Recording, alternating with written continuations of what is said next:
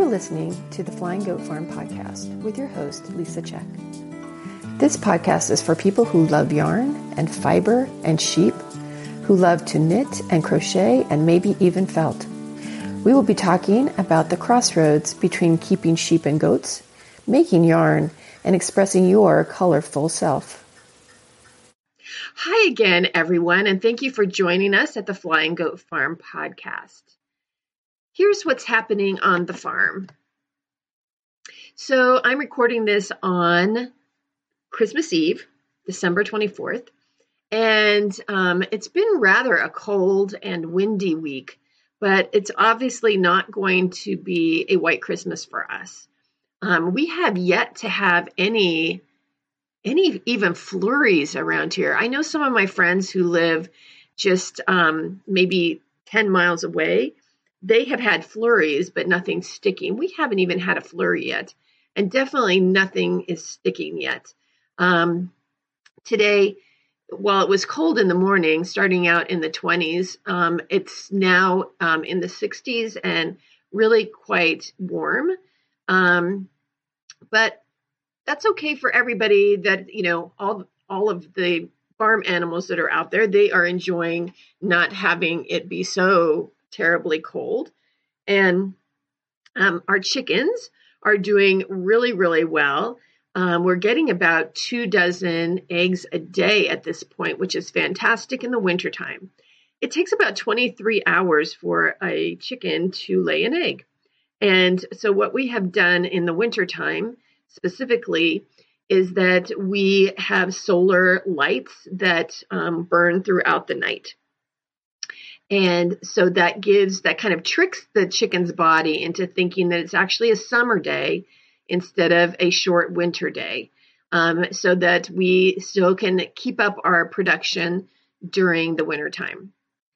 So if you have chicken farmers in your neighborhood or in your area, you know, think about buying nice, healthy, farm raised, pasture raised chicken eggs for your um, for your family. They're healthy, um, they are um, beautiful, and you're supporting um, a local farmer um, and not not you know how can I say this in a nice way? So you're not buying from the industrial farming complex. You're you are knowing who your farmer is. You're knowing what their practices are. You're knowing that those chickens are raised in a humane way, given them the feed that they need, um, and um, making really healthy eggs. So, know your farmer, whether that's your fiber farmer, your egg farmer, your vegetable farmer. Um, we're all around you. You just have to look. That's my soapbox for that part of here's what's happening on the farm. So, just as a quick review, this is the third part of a mini series inside of our um, season of creativity. So, for the past two podcasts, we have I've been talking to some of my friends about raising creative kids. So, in the first installment, um, I talked to Dallas Davidson about raising her boys, and the creative exercise was create in a series. We talked about how one of her sons has done several projects that um, are internet net based and that are bringing in community and working within series um, to create wonderful art. And in the second installment, I talked to Annie Marshall, who's Veggie Annie, and talked. We talked about um, the de- developmental stages of creativity and creative play, and we talked about all the different ways that you can promote creativity within your household. And in that creativity exercise, we did a jar of dot, dot, dot. So, in that creativity exercise, we were talking about putting out a jar of crayons, a jar of markers, a jar of um, paper, um, having having the supplies out and readily available for spontaneous creativity with your with yourself, your whole family, and your children. So today is the third installment, and I'll be talking to my friend Kerstin Zurbrigg. And i have known her for quite some time, but we've just recently done more natural dyeing together. And um, so I'm learning a lot more about her. Um, I just love the wonderful opportunities that she gives her children and her homeschooling community um, with all kinds of creativity. So I hope you enjoy listening to our conversation. So, hi, Kerstin. How are you? I'm doing well. Thank you for inviting me. yes. So I was th- we, we um we met I think like 15 years ago, right? Were we yes. talking about that? Because we, yes. we met here when we were already here, so it was 14 to 15 years ago. And you came yes. over to learn how to spin. You and your daughter. That's right. Um, yeah, you were offering a spinning class, and I think I had just finally chosen my first wheel. Um, it took me three years to choose that wheel, and um, I was just getting my feet. Um, yeah, just just really getting my groove in, in spinning. So it was fun, and I think I think I might have actually um, even purchased a fleece though before we actually met. Um, oh, yeah, and that is great. And that that is because your um, the name Flying Goat Farm uh, really captivated my uh, imagination. I I could not resist Flying Goat. yeah, it's a fun one. People really are attracted to it. It's a, yes. it's a funny story, so people love that. But we're here today to talk about um, raising creative kids. And I know that your children are highly creative, and you've also had experience um, working in schools in Waldorf School, correct? Yeah, I have um, Waldorf teacher training in handwork. Um, and I've actually worked mostly with the homeschool community and in different um, local community organizations. So, what did you? What have you noticed? I think we can all we can both agree that, um, and I think everybody that I'm going to be talking to today has agreed that that children are innately um, creative. They're curious. They're um, they're exploring their world. Um, they do, but it, it does need to be fostered. Correct?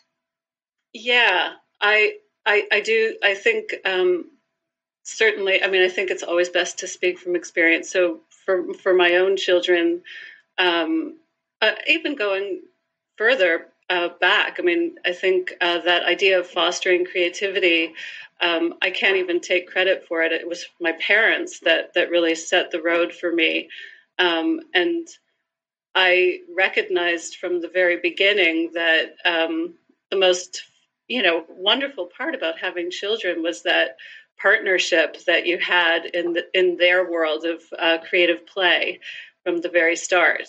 Um, and so for me, it wasn't about um, helping them to be creative individuals. It was about creating the space for their creativity. And that sounds a little redundant, but it's really about um, making sure that creative play isn't disrupted in in a way and that it um, and that there are the, you have you provide the architecture that allows for open-ended play um, in the very beginning of your child's life. So I think my role often felt like just protecting the space and allowing the space um, for creative play. And how did you do that? Um, I think one of the biggest things about setting time aside or um, having yeah. certain activities that would then um, like roll into more creative play?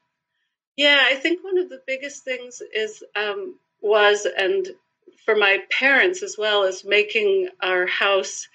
Um, I, I want to say almost like child centric, but it's not that. It's um, you know equal opportunities for everybody um, in every space of the house. Um, so you know, in a way, it means making sure that the living room is a place that a child, a small person, a child, um, can inhabit without anyone having to say no, um, which is a disruptor to to play. Um, and so, integrating um, natural play spaces in every aspect of your house seems like the just the basic, you know.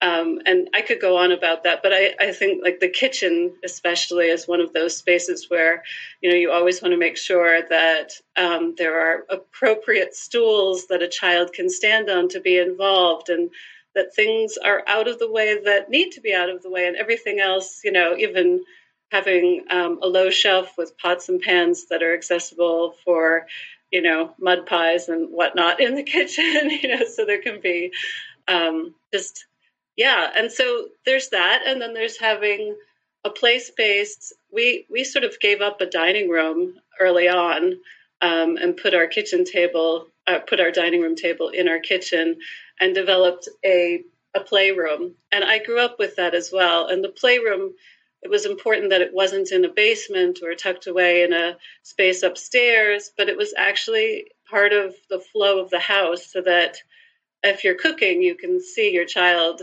or you know, they can be in the in the, in their in the playroom still working on what they're working on, and you don't have to say, "Sorry, you have to move," you know, or right. interrupt it. Or you have to wait until I have time to go downstairs with you, or to the other room. Right. And I mean, I think, and with that comes this whole notion of um, how to foster or how to um, how to allow for independent play. You know, what does that mean? So that it's not like there's a designated now now we can play or now is your time to play, but playing is happening all the time. Right. Because the basis for um, creativity and artistic um, expression and all of that comes through play. I mean that that's sort of the beginning of it all. Um, and so yeah, so it's important to to um, and and and so the the, the way in which you foster it, you know, I think there's so many people that influenced my um, way of thinking about, um, yeah, fostering that independence. Um, but I think one of the biggest things for me was um, not being, con- not not not sort of um, getting involved in and congratulating a child when they did something, you know, um, not saying "oh, good job" all the time, things like that, because um, it it, it interrupts um, our natural sense of what is good, you know, and right. and then we start looking for other people to, you know, give us the the um, yeah, give us that feedback instead of feeling it exactly. from in, from inside. And I think exactly. what you're saying about creative play as well, I think um, that I think a lot of adults have forgotten that a lot of our creativity again comes from playing around, playing with um, materials, and you know, letting yourself, giving yourself the time without those interrupters, right, to be able to um, to just sit and make something and just be in be in the flow of that. Right. Yeah. Exactly. And I think um, with that also comes like this sort of um, developing this um, warm space, you know, where there's this feeling of um, trust and all, all of the things that we need to feel safe. Um, and that's actually important too, because um, part of the creative process and the artistic process is actually making mistakes and then problem solving. Um, and if you get into this pattern of sort of interrupting a child and saying, oh, I can help do that, or I can fix this, or, you know, that's another factor that can sort of break the, the the real the natural um, um, train that we have you know with with problem solving as part of our creative process and and ultimately the creative process you know then it feeds into everything that we do as as we mature into being larger people you know it's it's part of our it's it's the basis for creative independent thinking so yeah it's it's really at the root of everything i think well and i think that when you say, "Oh, I can help you with that," um, it also takes away some of the self confidence, right? Like, yes. oh, I, you know, this I didn't do it right, or that you know that kind of thing. So you start losing that kind of um, the joy of yeah. creating, right? Yeah, yeah, that's true too.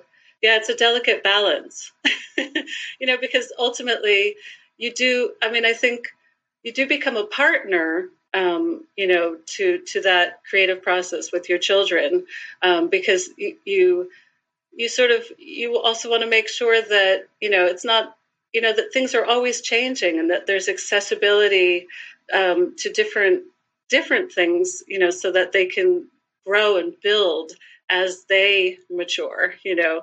And that accessibility is not just books and um, painting supplies and access to being outside but access to people that that are also that have creative you know that have passions and that have inspirations um, so that you know children see it modeled in in in a way as well. And and you know also see uh, new directions you know and it feeds them. So yeah. Yeah and it's about um, just just increasing experiences right? Um, it, until you can see what other people are doing or who other people are it's really you know your your world is so limited right? But as you have more experiences um, then you can open up a little bit and and see oh that person you know knows how to weave. So i maybe i could learn how to weave that right. kind of thinking. Right. Yeah. absolutely. Yeah and then your child starts asking for things. And that that's also a wonderful thing you know instead of you sort of assuming and saying it's time for us to learn how to weave you know your child will you know if if there's you know the right situation and they see something inspiring they'll then ask for you know how and you can give them what you can and then you can find the teachers that that can lead them to. Right. Um, yeah yeah. Yeah so, so Wait, so did you notice anything in particular when your children were young that um, like um, jumped out at you as far as like this this is going to be an area where um, they're going to be um, more interested in creating maybe? Yeah i think we, we we kind of come into the world with i guess what you might say talents or proclivities to certain things you know um, but I don't know if those are necessarily the things that we end up, you know, going into. Sometimes, you know, I mean, certainly I noticed, um, I have three children, and I certainly noticed, you know, uh, a direction towards music um, early on um, in one of my children, but they're all musical people and they all use music. And they're i mean they all continue to make beautiful music in different ways. So um, but i think sometimes you know people are born with sort of like oh you know perfect pitch or you know can just sit down at a piano and imitate a song immediately. Um, but then others yeah. Yeah. And that's sort of you know it's wonderful to be born with a facility but i do i do believe that you can develop the facility to do what you want to do. Um, and so um, sometimes that gift can um, just sort of um, go by the wayside almost just because you don't end up pushing yourself. And sometimes when you really um, are struggling to get something, um, you develop more of a strength in your will. Um, and that thing, that will, will really help you push through to, to, you know, maintain your discipline with, with one particular stream. and also, um, that's, that goes back into the idea of problem solving, right? Mm. Like, you know, if you're, if you run up against something and you have to push through because you really want to do that, then that's also helping you with being a creative problem solver. Yeah. But I, but I do, I do know what you're asking though. Um, and I do think, um, that you know looking at my children i mean there's sort of you know one of my my eldest child really loved to be outside all the time and to be up in trees and to sort of movement was super super important and um, and she really um, you know she went down a road deep into the the beautiful path, path, path of dance um, for all of her teen years and kept doing it through college. Um, and it, it's integrated, it's part of her life. Um, and, you know, the same I would say for my son, who um, really was born with that, that sort of um, perfect pitch, you know, and then lost it through some um, some you know health issues, oh. uh, and then uh, had to develop or I would say, I mean, no one told him he had to, but he developed his own way around um, music making without actually having that perfect pitch. And he developed his sense of pitch through hard work. And wow. he's a committed musician today. Um, so yeah, I, I see. I see that our children are born. You know, but it's almost like when you're uh, a young mom and and you know your children are showing these these um, facilities and these um, interests and passions. It's it's hard to know how they're going to of course, how they're going to take shape in in later years. You just, um, I think we just celebrate it when it's there, yes. right? yeah. And um, are there any like activities that you would suggest for young moms or dads that um, you know to help foster that creativity? Anything that's a specific exercise or activity that someone could yeah, I mean, I think, again, I think it's that exposure, like going to concerts, going to theater performances, going to the museum on a regular basis, uh, going to the zoo and, and watching, observing. Um, you know, I think the biggest, I guess, if you want to say exercise, is developing the space for observation through like a kind of consistency. So developing relationships that aren't just you know a one off, but actually you know are kind of you're you're on a long road with it, um, and those kinds of things they just they really inform us, and they really you know they're they're like our our schooling.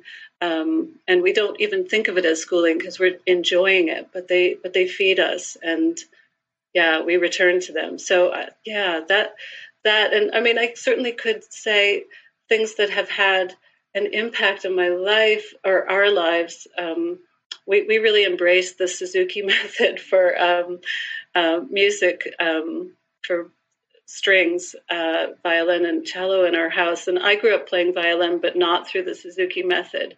Um, and I, I just have to say, I just found that um, the way of entering music as sort of a much more playful um, and joyous experience. I mean, with the right teacher, you know, it just um, it really made music uh, an integrated part of our life in a in a different way. So it wasn't just a music lesson; it was a full family engagement. Um, so I'm I think the, familiar with Suzuki. So can you yeah. tell us a little bit about that? Um, yeah, it's it's actually learning by ear, learning by imitation which you know is really how children learn if you think about it right it's how we learn as individuals we we try things out we see it we try things out we we do things and then we learn things.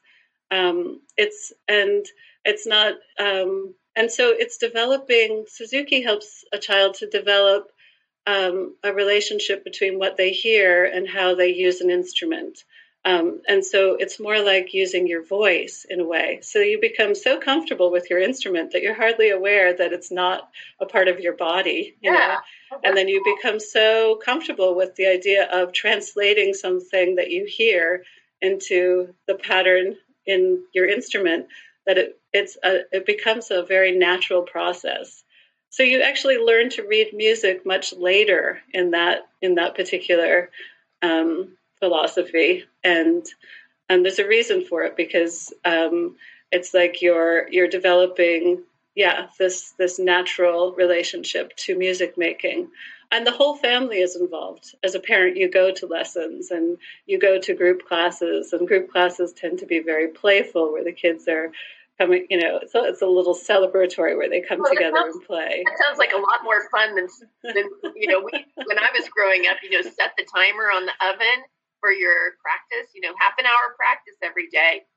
yeah, well, there there is practice though too, and I have to say, but we find ways to make it playful and and hopefully right. not um, not that we're you know being coercive or tricking our you know children. That we're actually um, we feel a mutual agreement that this is worth our time. Yeah, yeah, that it's an integral part of your life. Yeah, and and, and I think it should be right. Yeah, and I think that's that's another thing, just to have that mindset that um, you know, um, artist all artistic practices have as much value as anything in your life. Because ultimately, you know, we are creative beings and we always want to have something artistic. I mean, that's what keeps us going in life, whether right. it's artistically thinking and problem solving, you know, but, or whether it's weaving a tapestry. Um, and so if we sort of relegate artistic endeavors to the sort of after school hours or like maybe on the weekend or, you know, we're sort of saying that's less important. But if we if we have a different way, if we shift our thinking so that we can embrace it in a different way, I think, um, you know, everybody's happier in the end. I think you're totally right. I think that that's yeah. um, one of the things that I've been talking about on the podcast is how do you art, like using art as a verb, you know, yes. because there are, you know, and people don't think about it. You have to think a little creatively to, you know, there is an art to accounting for instance. Exactly. Right? Yes. They call it medical arts, right? The culinary yes. arts. You know, there's so many different ways that we can art in our lives, right? Is and living that way is a lot more, you know, open and joyful. I think. Yes. Yeah, giving value. Saying, oh, I'm an accountant and I have to go to work today. That's right. That's right.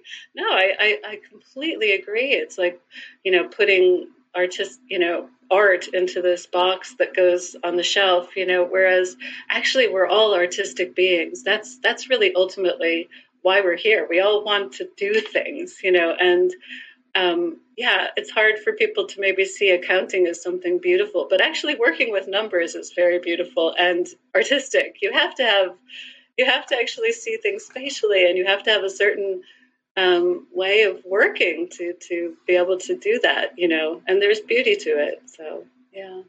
Right. My my husband's an engineer, and um, you know, so he's mostly working in zeros and ones, right? But then if you go and look at his computers, it's all different colors.